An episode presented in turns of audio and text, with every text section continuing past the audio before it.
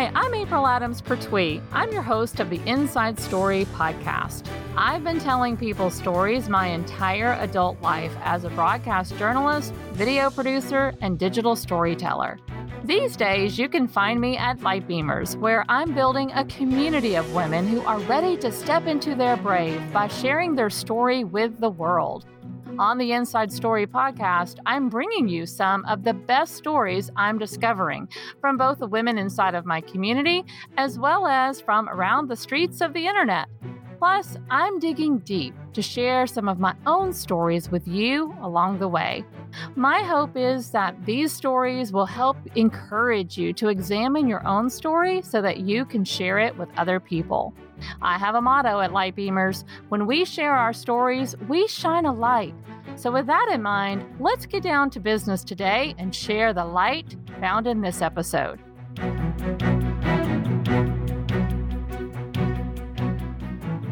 Hello, hello, hello, everyone. Welcome to the Inside Story podcast. I'm your host, April Adams Pertuis.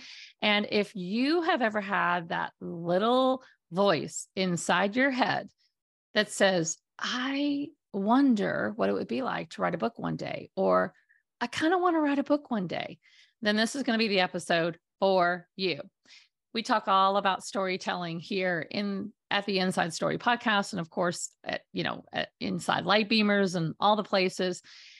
And a big part of storytelling can be learning to write and share your story inside of a book, publish that book, reach more people, let that story have a greater impact in the world. And I kind of preach that message on repeat, but sometimes it's nice to bring in other people who preach that message also because if if what I'm saying doesn't quite land, maybe it will land when you hear it from someone else. And so, my guest today is such a perfect person to to come in and have this conversation. She's a great friend of mine. Her name is Dr. Cindy Childress and she is, that's that's exactly what she does. She helps people usher through the process of becoming an author. She both is a writing coach um, and a book mentor as well as a ghostwriter. So she actually comes alongside some people, some some writers as they're writing their book, and she actually helps them with the writing process by doing some ghostwriting for them and with them. So I just knew that Cindy um, she just she's like she as you're as you're to learn she loves to have her little fairy godmother wand and wave it and she wants to make your dreams come true. Uh, there you go. She's got her wand. She wants to make those little whispers inside that in the back of your head become a reality. And I want that for you too. So that's what we're going to talk about on the show today is just kind of de- just demystifying this whole process of what does it take to actually publish a book and share your story in this way. So welcome to the show, Cindy. So happy to have you here.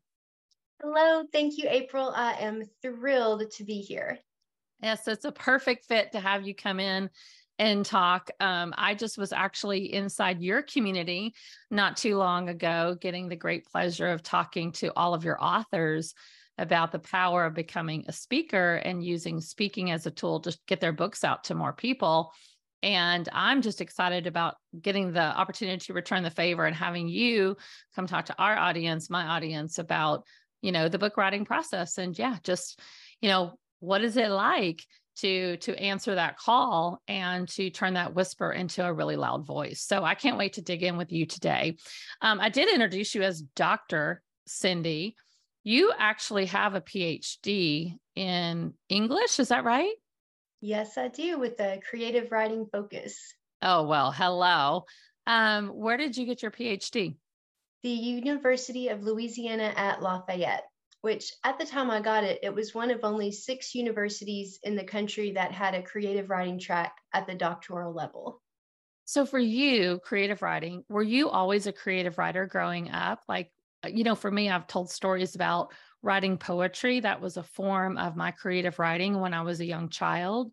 I've never published any of my poems. I've never done anything with my poetry. It was a form of a of a journaling process for me.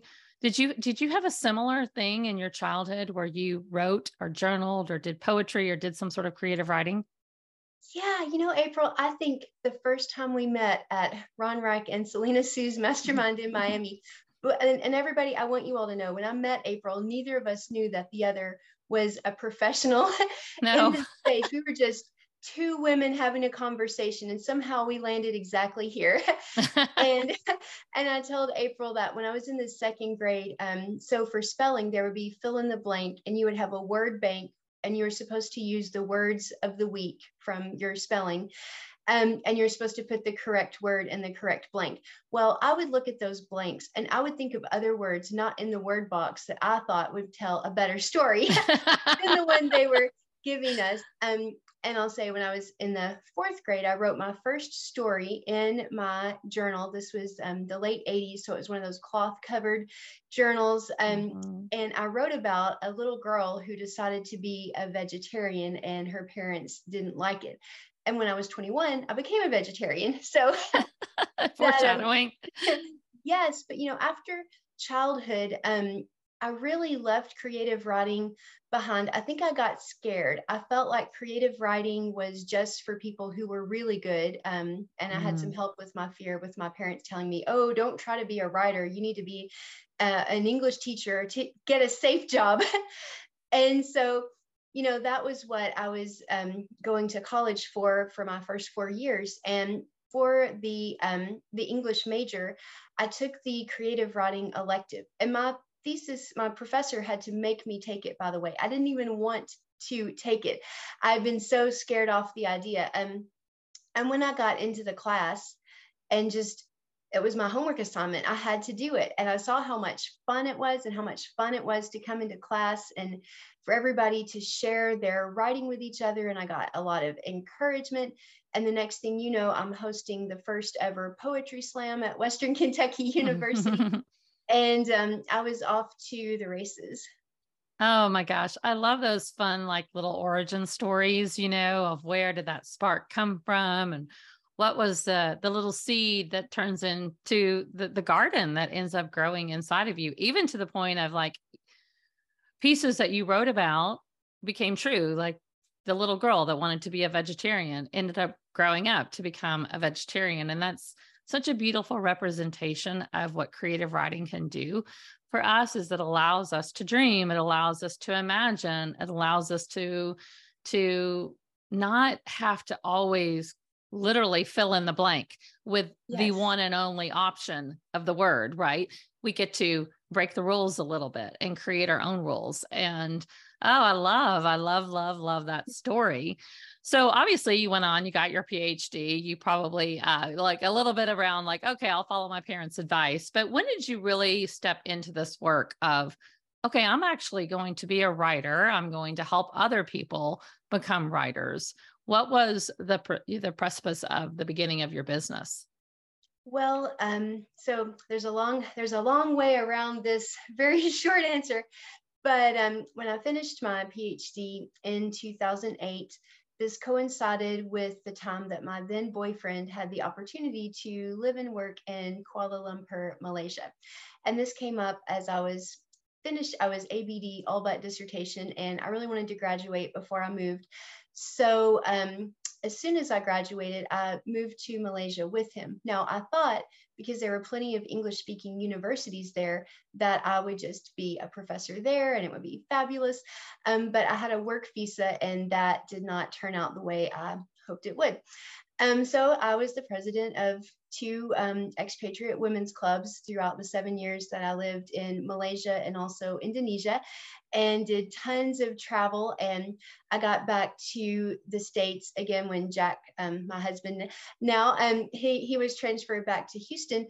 And I arrived and I said, I'm amazing. Who wants to hire me? And at first, I went for nonprofit jobs because that matched the experience I'd had the last seven years and I couldn't get interviews there. So I started looking for um, content writing and tech mm-hmm. writing mm-hmm. positions, and I couldn't even get interviewed for those positions. And I just want to say this is really important for me to share because I bet a lot of women listening have experienced some of this yourself because I had a seven year work gap and trying to mm-hmm. come back into the labor force with a work gap like that is just hard for anybody, even if you have a PhD. yeah. Um, and I ended up um, because I'd also been a marathon runner while I lived in Malaysia. So I said, well, maybe maybe I'll just change industries. So I became a certified personal trainer and um, went on to manage a gym um, as well as doing a lot of tech writing and um, uh, sales script training in that company. And through that, I got my sea legs back. I was like, yeah, I do. I have, really do have something really good to offer that is in the space of writing, not just in the space of you know health and wellness. And so I launched my business in 2017, um, which happened. I have to say this too because one night I was crying and telling my husband, um, I felt like um, in the fitness company I was working in, there weren't any other ways really for me to advance any further. You know, I'd kind of gotten as mm-hmm. far as I could there. You hit that glass and, ceiling kind of thing. Exactly. And um, so I'm crying. I'm like, I just don't know what to do. And then he said, Well, why don't you start your own business? And I said, You mean like a, a Subway franchise? And he said, No. he said, Start a writing business. Then I said, Well, who will hire me? And he said, Well, you got to start it and find out. So that very night before I lost my nerve, I bought my first um, website domain and um, ordered my first set of business cards mm-hmm. and uh, contacted a friend of ours who was a lawyer to find out how to make it legit. And within two weeks, I had so much work coming in that I had to um, negotiate with that fitness company to reduce my hours. And um, I stayed with them for um, a period longer after that, but you know, in a part-time capacity because they really didn't want to lose me. And you know, that was good for me too, you know, building a new business to have that security um, beside of it. So what did you do? Like, okay, you ordered the business cards, you got the website because yeah. that's like the golden thing. How do I get clients? So you said they came in immediately. What was your modality of marketing and and or, or reach outs and and what were you how were you sharing it? Yeah, so one thing had happened in the summer before this January 2017 when I started my business, and that is, you know, again, because I felt like I wasn't having the growth that I wanted in that job anymore, I had joined a women's networking group in Houston. And when I would go to these meetings, I would meet these women who had their own businesses. And some of whom were professors or they had masters like myself and they were kind of consultants or they were doing high level um, one-to-one work with people and they were so happy and proud and excited and there was one time in particular when um, there was a, a, nonprofit called nerdy girl and they were asking for um, women business owners to be speakers to inspire the girls in their group and my heart was just crushed that I had nothing to offer them because I was just somebody in a mid level of a company and that just wasn't inspiring. And so you know, all these things kind of kicked me in the butt. But as soon as I started my company, some of the women that I've been meeting in the networking group, and it wasn't, I wasn't available for them to hire, you know, before, but now that I have a business and I'm offering something, you know, um, right away, uh, people started asking me to do things like writing a speaker one page or mm-hmm. um, a professional bio kind of you know um, but the big job came through when i went to another women's networking event that um, i got a order for an entire website copy for like every page on their website and this was a lot of work so what i'm also talking about right now is copywriting it is not ghostwriting or even anything about books. Book and writing, yeah. I know, I, I don't think we want to talk too much about entrepreneurship, but I'll say sometimes you just have to start where you are and then yes. go where you want to be. And um, within two months of starting my business, I took Marie Forleo's B School. And there's a bonus at the beginning of that course that helped me the most because she said, You cannot be everything to everyone, which before I was agreeing to do anything that people needed that I knew mm-hmm. how to do.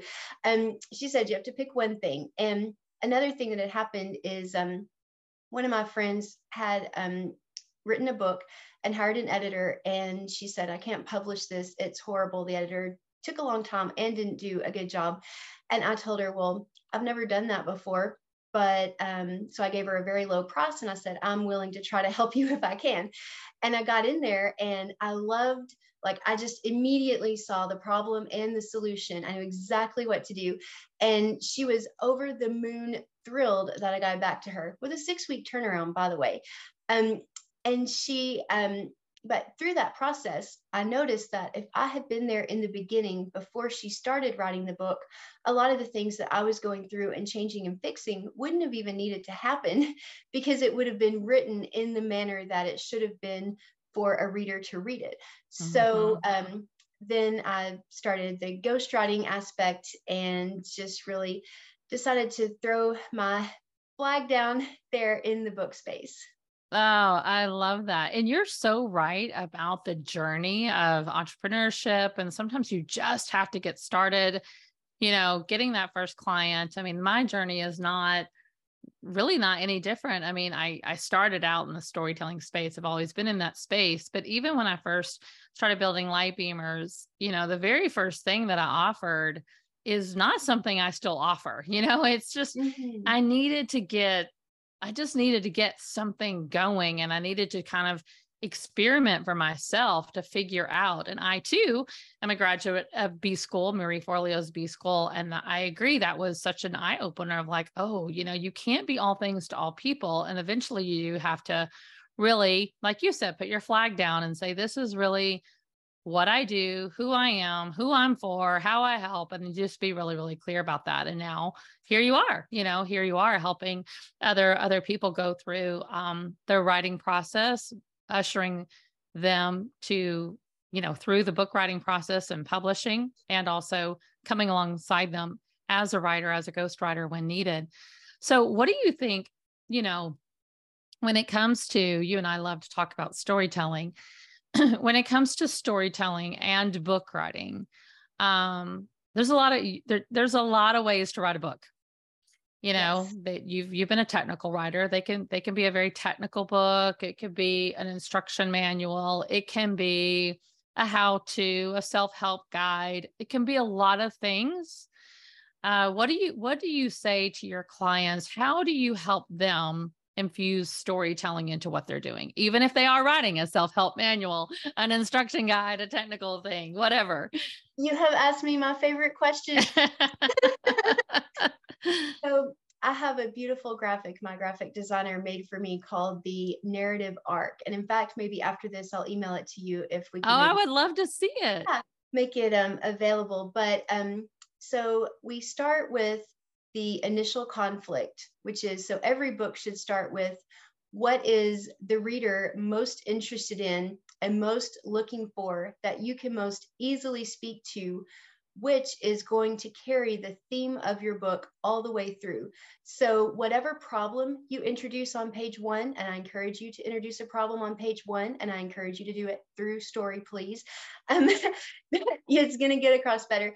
And whatever that problem is, the rest of your book should be solving that problem in a way that tension is increasing as you write it up to a point of climax and then a quick resolution. Because once it's not exciting anymore, we're ready to put the book down. Okay, let's be honest. So, um, the magic there for something like a self help book is sometimes that increasing tension is more like increasing in complexity, or certainly if it's like kind of um, a book with information, you start with the easier things to understand, your foundations, and then as you get further in, you get into more complicated things. Um, or for my client Simon Severino with his book Strategy Sprints, he started with things that you could do very quickly. Mm-hmm. And then as you get into the teaching, he starts teaching things that take longer to complete. So, you know, there are lots of ways that you can do that increase of tension when it's not a memoir.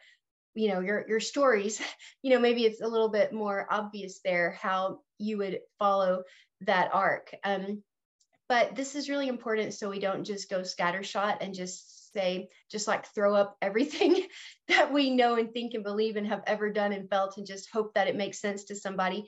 Like, no, we want to follow a strategy and a plan to make the connection with the reader, to take them on the emotional journey from where they start to where they're going at the end when for like a self-help or informational book they should have the outcome that they wanted when they picked the book up what they yeah. wanted help for and even if it's a memoir maybe um, what they wanted was a transformation of feeling. They feel one way and they want to feel another way. Maybe they feel hopeless and they want to feel hopeful. Maybe they um, they feel hopeful, but they feel crazy for feeling that way, and now they just want to be confident they're hopeful for a really good reason. You know, whatever it is. Um, maybe they just want to feel like somebody else has been there too, and they're not alone, and they they put the book down and feel that way. Um, but whatever that is, then you just want to follow that arc to plan out your stories, your information, your exercises, if you have those in your book, and everything. Well, those listeners um, of the Inside Story podcast and definitely our light beamers are going to recognize your formula because it's a very similar path that I have called my story arc, my story formula, and it's a, it is exactly what you just described. And it is so important. I just find that nothing is going to be able to connect to your reader emotionally. You said it that the emotional journey. We can get self help, we can get the guide, we can get the instruction manual, but we will not integrate the teaching unless we have an emotional connection to it. Mm-hmm. We just mm-hmm. won't. Uh, that's how we're wired as humans. And that is where the story piece is so critical. And I love that you said start out with a problem, start out with a conflict right away and tell it through a story because immediately you're going to hook that, that reader. so I love that you have a similar guide and framework as me because honestly to be honest storytelling isn't that hard we just overcomplicate it I love that. I was really excited when I saw yours too, because the thing is, if something works, it's you're probably not the only person who's ever thought of it. And when you see somebody else using a very similar system that mm. also works, it just reinforces your own. So absolutely. I mean, I go back to the fairy tale. You know, once upon a time, there was, you know, the damsel in distress. That's the conflict. And then the white shining, the man on the whatever it's called, the white shining knight in armor that's the the transformation the the hero comes in and rescues her and then the resolution the other side is they live happily ever after you know it's just really so simple and not necessarily that hard to find the stories that are going to give those compliment you know to get to complement that framework yet it does require people to dig right? Mm-hmm. and even just yesterday i was on on a, a call with one of one of my book writing clients and she was crying you know? She's like you know just going deeper into these stories because i was encouraging her that she was being kind of surface level. I said you're being surface level with a story right now and it's not going to serve the reader because you're kind of saying a whole lot of stuff without saying anything Mm-hmm. And so we spent our time together going a little bit deeper and a little bit deeper. And of course, that's when all the emotion came up. And that's when I was like, now we're getting somewhere. Mm-hmm. Now we're hitting something that you feel. And so when you start describing how you feel and telling this story at a deeper level, now the reader is going to feel it. And that's the magic. That's where the magic is. But it's not necessarily easy because we got to dig. We got to go into those emotions. And for a good storyteller to come forward, right? They're going to have to mm-hmm. feel those emotions. Do you, how do you how do you deal with clients who are riding that emotional roller coaster when they're writing their book because it is that. It is, yes. I'm working with a husband and wife duo now on um, on a, a memoir of both of them and you know so i only know what they tell me right? And um and the wife had a very challenging childhood and she had kind of glossed over it a little bit in the interview and i pressed for more and she you know didn't want to talk about it. And you know i just kind of left it then because we had a lot of material to cover and we've got a lot of we're going to work together for a long time y'all. Books are not like one and done. And um so i was like it's okay we'll get to it. And um in the first draft when I sent it back, I knew that part was um it was a little it was vanilla you know there mm-hmm. was surface like, yeah yeah and you know when we kind of came down to it the way that i got her to share more of her story was thinking about other people who have been through what she has been through yeah. who when they see that she walked that road then the outcome that she's describing that she had is going to mean more to them than when it's just like you know just like kind of glossed over quickly. And i think um, there can be a lot of reluctance to kind of go there. First of all sometimes we don't want to go there again right? Mm-hmm. but what i encourage people to do is if i can get a ghostwriting client to do it i'll be like you know what? I'm not even going to type. I want you to just tell me because when I know I'm going to be able to help you package this in a better way. Um, and other times I'll say, you know, why don't you just journal? We don't have to use a sentence, not a word, but just write how you feel, write what happened to get it out of you. Because sometimes we're so afraid of that story, we don't want it to come out. Mm-hmm. But once it's out, it's not so scary, especially yeah. when you can edit it because you're crafting it for the reader. And the reader doesn't want to see you like wallowing and finger pointing and whining, but you might need to do that in your first draft or yes. to your or to your story coach. Um, but then you know in the editing process we we get all the ugly cry down to just what the reader needs mm-hmm. so they can connect with you and your story. Oh, that's so good. The, we're going to get the ugly cry out and get it funneled down to what the re- reader really needs to get out of your story. So good, Cindy. I love that. Yeah, and I that is exactly it is that we're so scared to put that story out there that it just getting it out into that journal or just getting it out into a, an interview or a video recording that you might be doing with your coach or with your writing partner um, is the is just the the biggest first step. But then once it's out you're like okay now we can really go with something you know and that that, that is that is so so true. Um is that's the piece that's going to connect to the reader. That's the piece that's going to connect back to the audience that's the piece where the audience is going to say, Oh, I can see myself in her story now because she's actually told me the story instead of just being vanilla and trying to gloss over it. Yes. Um, when you are, so I don't know, I think it'd be fun to kind of talk when you go through your, your, uh, you have several different programs where it's like crank out your book in eight weeks and different, you know, A to Z kind of author programs. I, would love to just do a little, a real high level view for anyone who really doesn't understand the writing and publishing process. What does that look like to literally go from, I want to write a book, and I may not really know exactly what that book's going to be, but I know I have something I want to share. I have some expertise I want to get out there. I have a story that I want to get out there, to all the way through not just publishing, but then launching and then selling that book and then you know, getting that book out there even more once the book is live. Can you kind of just give us the timeline and how you work with your clients and what all is really entailed? Yeah. So when we start with someone will come to me and say, I want to write a book. I'll be like, I'm, I'm so happy for you. Tell me about it. it could be this and it could be that. Um, I like to use the Brendon Burchard gut test. Mm, love him you yes you you probably you probably know exactly what i'm talking about but yes. i'll say okay let's just list all the possible ways that you could come at this the, the books that you could write let's say and then we look at um, who would be reading these books and do you mm-hmm. have access to these readers and then we look at close your eyes kind of clear your mind imagine that this book is in your hand and you're at a podium in a room full of people and you are speaking about this book and you're going to continue talking to people about it and being passionate about it for at least two to three years. Mm-hmm. How does that feel? Well, we're looking for the one that when you ask yourself that, you just get a big yes. Um, and then we go from there to look at okay, what's the business plan around this book? How how is it how what are you going to do to attract mm. readers? So i think about the marketing before we've even drafted a table of contents. You know what are you willing to do to put it out there? Um, because i want you to start doing those things now you know like being a podcast guest blogging social media whatever it is that should have start today if it hadn't already.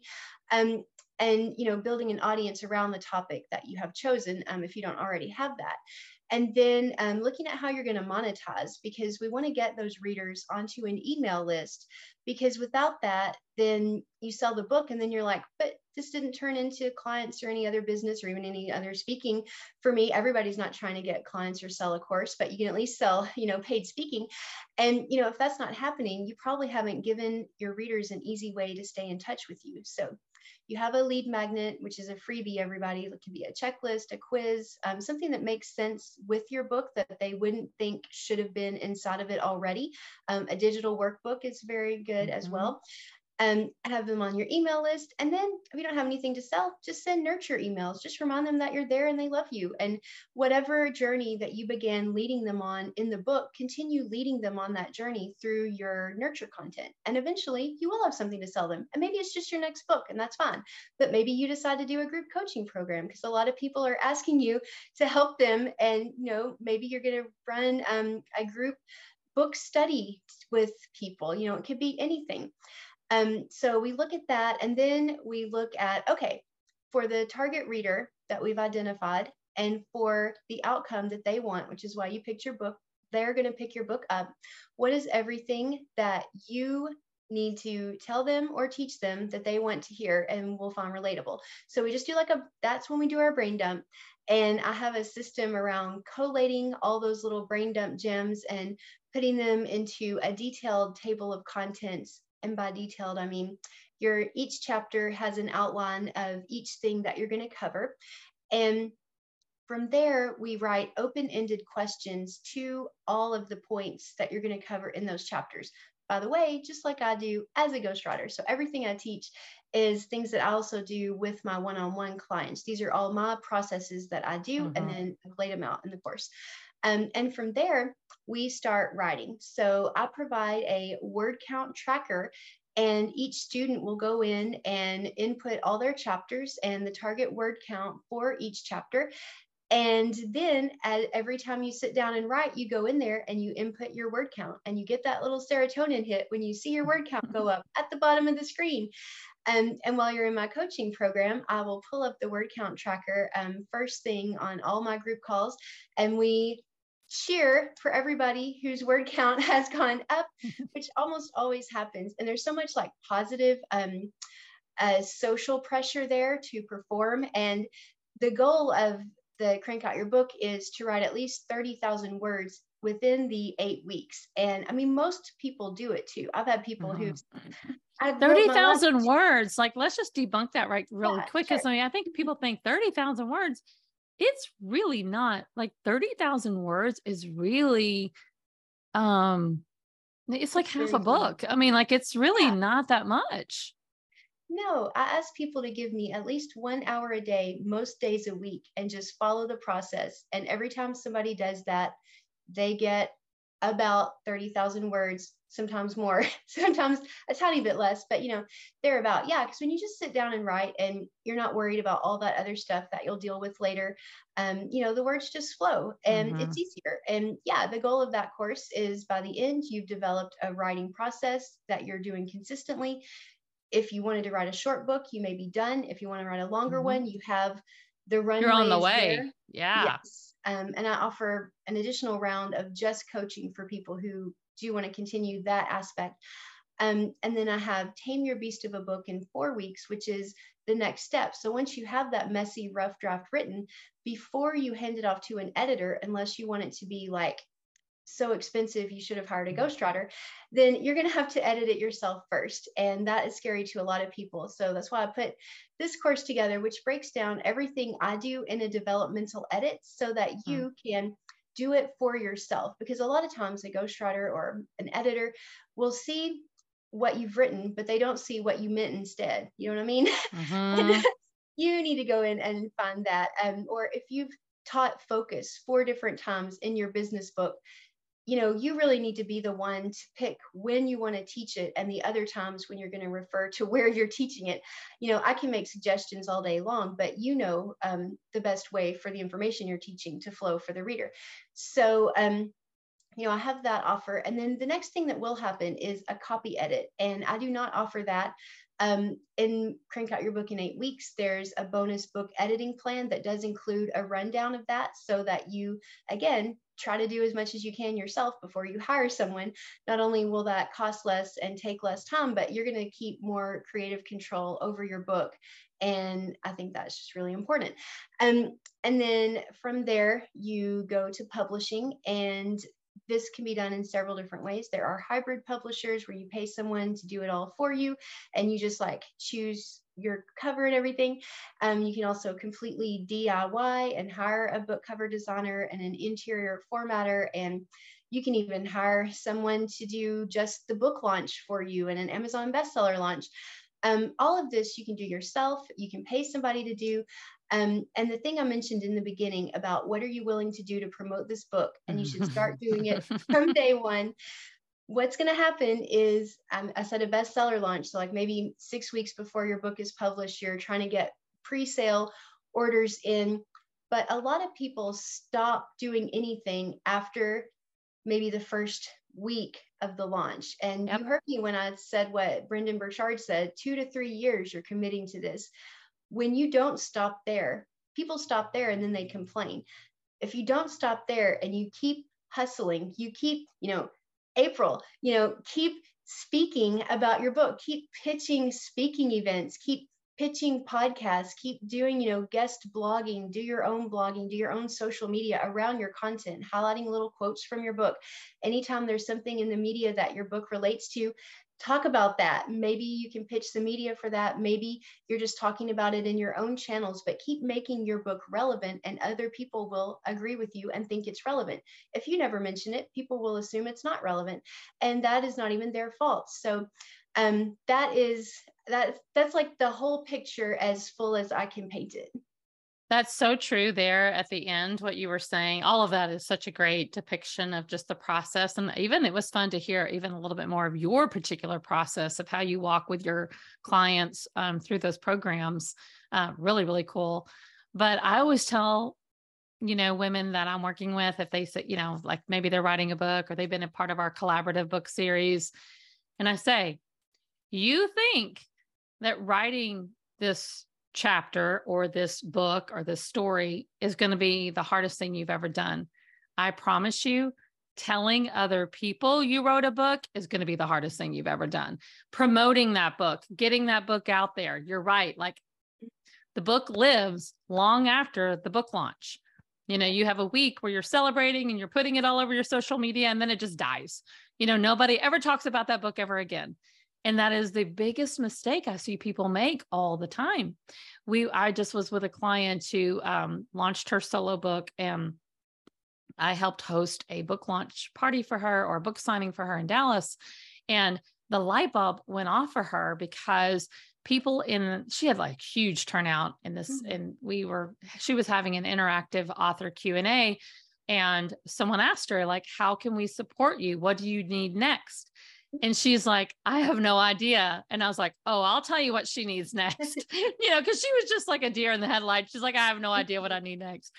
And I told her, I told them, I said, she needs podcast interviews. She needs future other book signings, just like this one. She mm-hmm. needs um, speaking engagement. She needs connections. She needs someone to host her as an author for a dinner party. She needs all these things.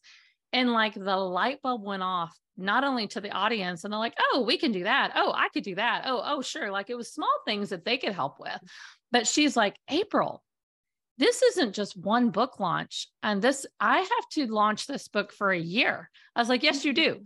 So she's like well i'm going on a book tour. You know she just was like okay i'm all in. And the light bulb went off for her and i was so happy that that person asked that question and she realized, I don't know. I don't know what I'm going to do next. And I'm like, yes, you do.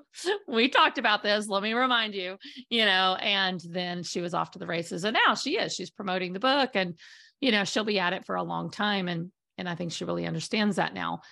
So many people don't think all the way through that. I love the fact that you ask about the business plan and get them thinking about that even before they've written their first word.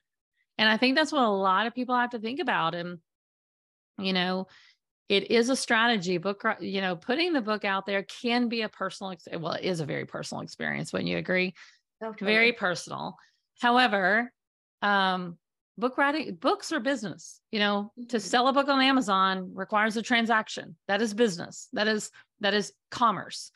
And we often overlook the fact that we need to approach book writing like we would approach building a mm-hmm. lemonade stand or opening up a retail store or launching a coaching business online or whatever mm-hmm. it is right and I, I love that you you brought out those highlights in in kind of sharing the timeline of how you work with your clients. So good. Thank you. Yes. Yeah. I always say, you know, a book is a product like any other product. Like any so other thing. Yeah. You have to treat yeah. it that way. It's your baby too, but it's also something you're going to sell. So so for you as a as a writer, as you know, at the foundation of who you are is a writer, creative writer, and you are now helping all these authors be you know get published and write their stories and get their work out into the world their their business books or whatever it may be what do you do personally to stay sharp? And what do you do personally to keep your writing afresh when you're not ghostwriting for someone else yeah well one thing that i started in 2018 and i'm so glad i did is writing my own newsletter mm-hmm. um, and I wrote it for a year and a half before I had anything to sell to anybody on there. I just want to like say that too. It's okay to have a newsletter and not sell anything. You're yep. just building connection. But um, because there I got to write what I wanted to say. Whereas ghostwriting and editing, it's always what the client wants to say. Right. And it's not really your story, your words. Yeah. Exactly. Um, and so like that's that's been an avenue to kind of feed my soul. And then i'm also working on a memoir about my um my obsession with cats really. Because um, i don't just own four cats and a dog. I also have three rescue kittens in the ensuite bathroom and closet adjacent to my office. So and this has been me for a really long time. So I'm just kind of looking at how, um, especially when I'm working with cats and kittens and you know helping them you know if they're they're sick or you know if they're not friendly to people yet because the way i approach them and you know the connection that we form it always teaches me something mm. usually about empathy or it just kind of makes me a better person and i think it makes me a much better coach because when somebody is having a meltdown i just I don't get scared, even if like they're not happy with my work. That can happen, by the way, even to somebody mm-hmm. with a mm-hmm. PhD. But when I see that, I just see that little tiny kitten in the corner hissing and shivering. And I just know all they need is a careful, gentle, slow approach and to give them some power and make them feel like they're not cornered and that they there's plenty of ways that we can do this. And then you know the kitten starts to relax and trust me and then you know we find a way through and before you know it they're sitting in my lap and purring.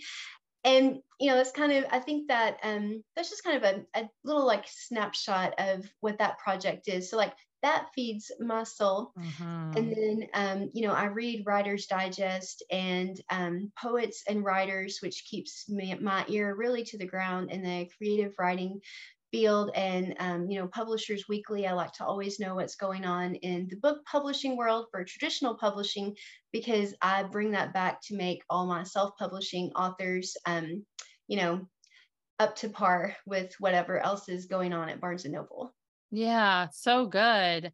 Who are some of your favorite um, teachers in the field that you follow like you know like writing people?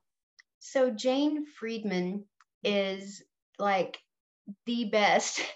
Um, her blog is like the material that she just gives away for free, like is amazing. And she also has a paid newsletter. I don't get the paid newsletter, but the free blog has a lot of great stuff on it. And I'm sure the paid newsletter has even more. Um, and uh, another one is Seth Godin, which oh, might yeah. be a little, yeah, just, you know, more of kind of marketing, but also just, you know, just just encouragement to just do it. And, you know, while we're sitting back afraid, somebody else who's a little bit less afraid, that maybe even knows a little bit less than us, that hasn't even had the experience we've had, is just doing it. And it's not their fault that we're not doing it too.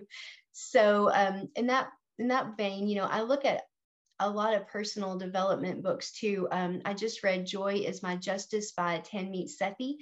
Um, and I'm always looking for ways um, to help my clients with those emotional parts mm-hmm. of what it mm-hmm. takes, as we were talking about today, to to get your story out or to get over those hurdles that make you want to stop or give up or you know just keep your feet in the sand and barely make any progress um, so a lot of that i mean i spend a lot of my time um, in the personal development space too yeah yeah for sure yeah so kind of an off the off the wall kind of different direction. Have you ever thought about doing a cookbook like have it be vegetarian recipes or anything like that? Like a writer's guide to yeah.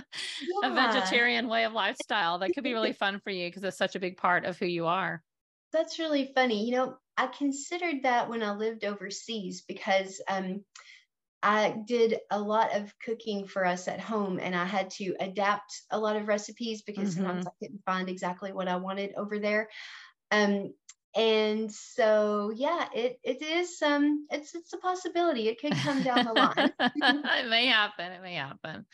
Well, thank you so much for just sharing so much with us today. And I, I mean, really, I just love hearing more of your process and and just the way that you're you're guiding people through and some of the stumbling blocks that you see them you know the same thing like they just like stuff that i see too that where they kind of get stuck and stumble over some things and it's always really great to hear how people guide guide them through that process. So and yeah just i think you're amazing. I think that you know you have such great um just such a great business model for helping other people really make that, like I said, make that whisper, that dream come true. And it's just been amazing to get to know you. And I'm so glad we got to have you on the show today. You too. I love you, April. Ah, right back at you. Ah, Dr. Cindy Childress. We will link up all of her pertinent information in the show notes wherever you are listening to this podcast so that you can connect with her, go to our website, follow her on social media, reach out to her for your book uh, writing and publishing needs, and she will take very, very good care of you. I can assure you. We've actually had a couple of light beamers. Well, I know one light beamer that has used you as a ghostwriter, which has been really cool. Which I didn't know that until after we met, which is really yeah. kind of a fun fact. I'm like, hey, did you write so and so's book? I sure did. I'm like, oh, it is really fun. Yes, and a sneaky suspicion that was you. Yeah, so fun, so fun. So, all right, everyone. I hope that this really at the end of the day, I hope that you see book writing as a vehicle to make an impact, to yes, build a business, make a profit, you know, have a lot of really beautiful things unfold. But at the end of the day, it's a vehicle to get your story out into the world. And there are lots of people out there that are willing to help you do that. So take advantage of the amazing work that Cindy does and go and share your story. We will be back here next week with another amazing episode of the Inside Story podcast. If you enjoyed this one, give it a review, share it out with your friends, say hello to us on Instagram, and come tell me the thing that you love the most about this episode. If you had an aha, I always love hearing what it was. And we'll see you next time. Thanks so much. Talk to you soon. I hope you enjoyed today's episode. Don't forget to give it a review and share this broadcast out with your friends and family. Now, did listening to this episode make you think more about your own story? Are you wondering which parts of your own story are relevant to share with others? This is the question I get asked more than any other. How do I share my story? Which parts of my story are worth sharing with other people? How can I make my story relatable so that others can benefit from it? I've taken my simple process that I've used for years as a journalist and broken it down into a three part storytelling formula that will help you discover the key components of your own story and how to share it. It's a free resource I've created to help you become a light beamer by sharing your story. Simply go to www.lightbeamers.com and click on the big yellow button on the home page to download your story formula. I'd love to hear your story too, so be sure to join my free community on Facebook, the Lightbeamers Community, and share your story with me. I can't wait to learn more about you and the story that's inside of you. In the meantime, be sure to subscribe to the podcast so you can get notified when our next broadcast is live. You will want to stay tuned to the stories we are lining up for you next. I promise they are so good. As always, light beamers, I'm over here cheering for you.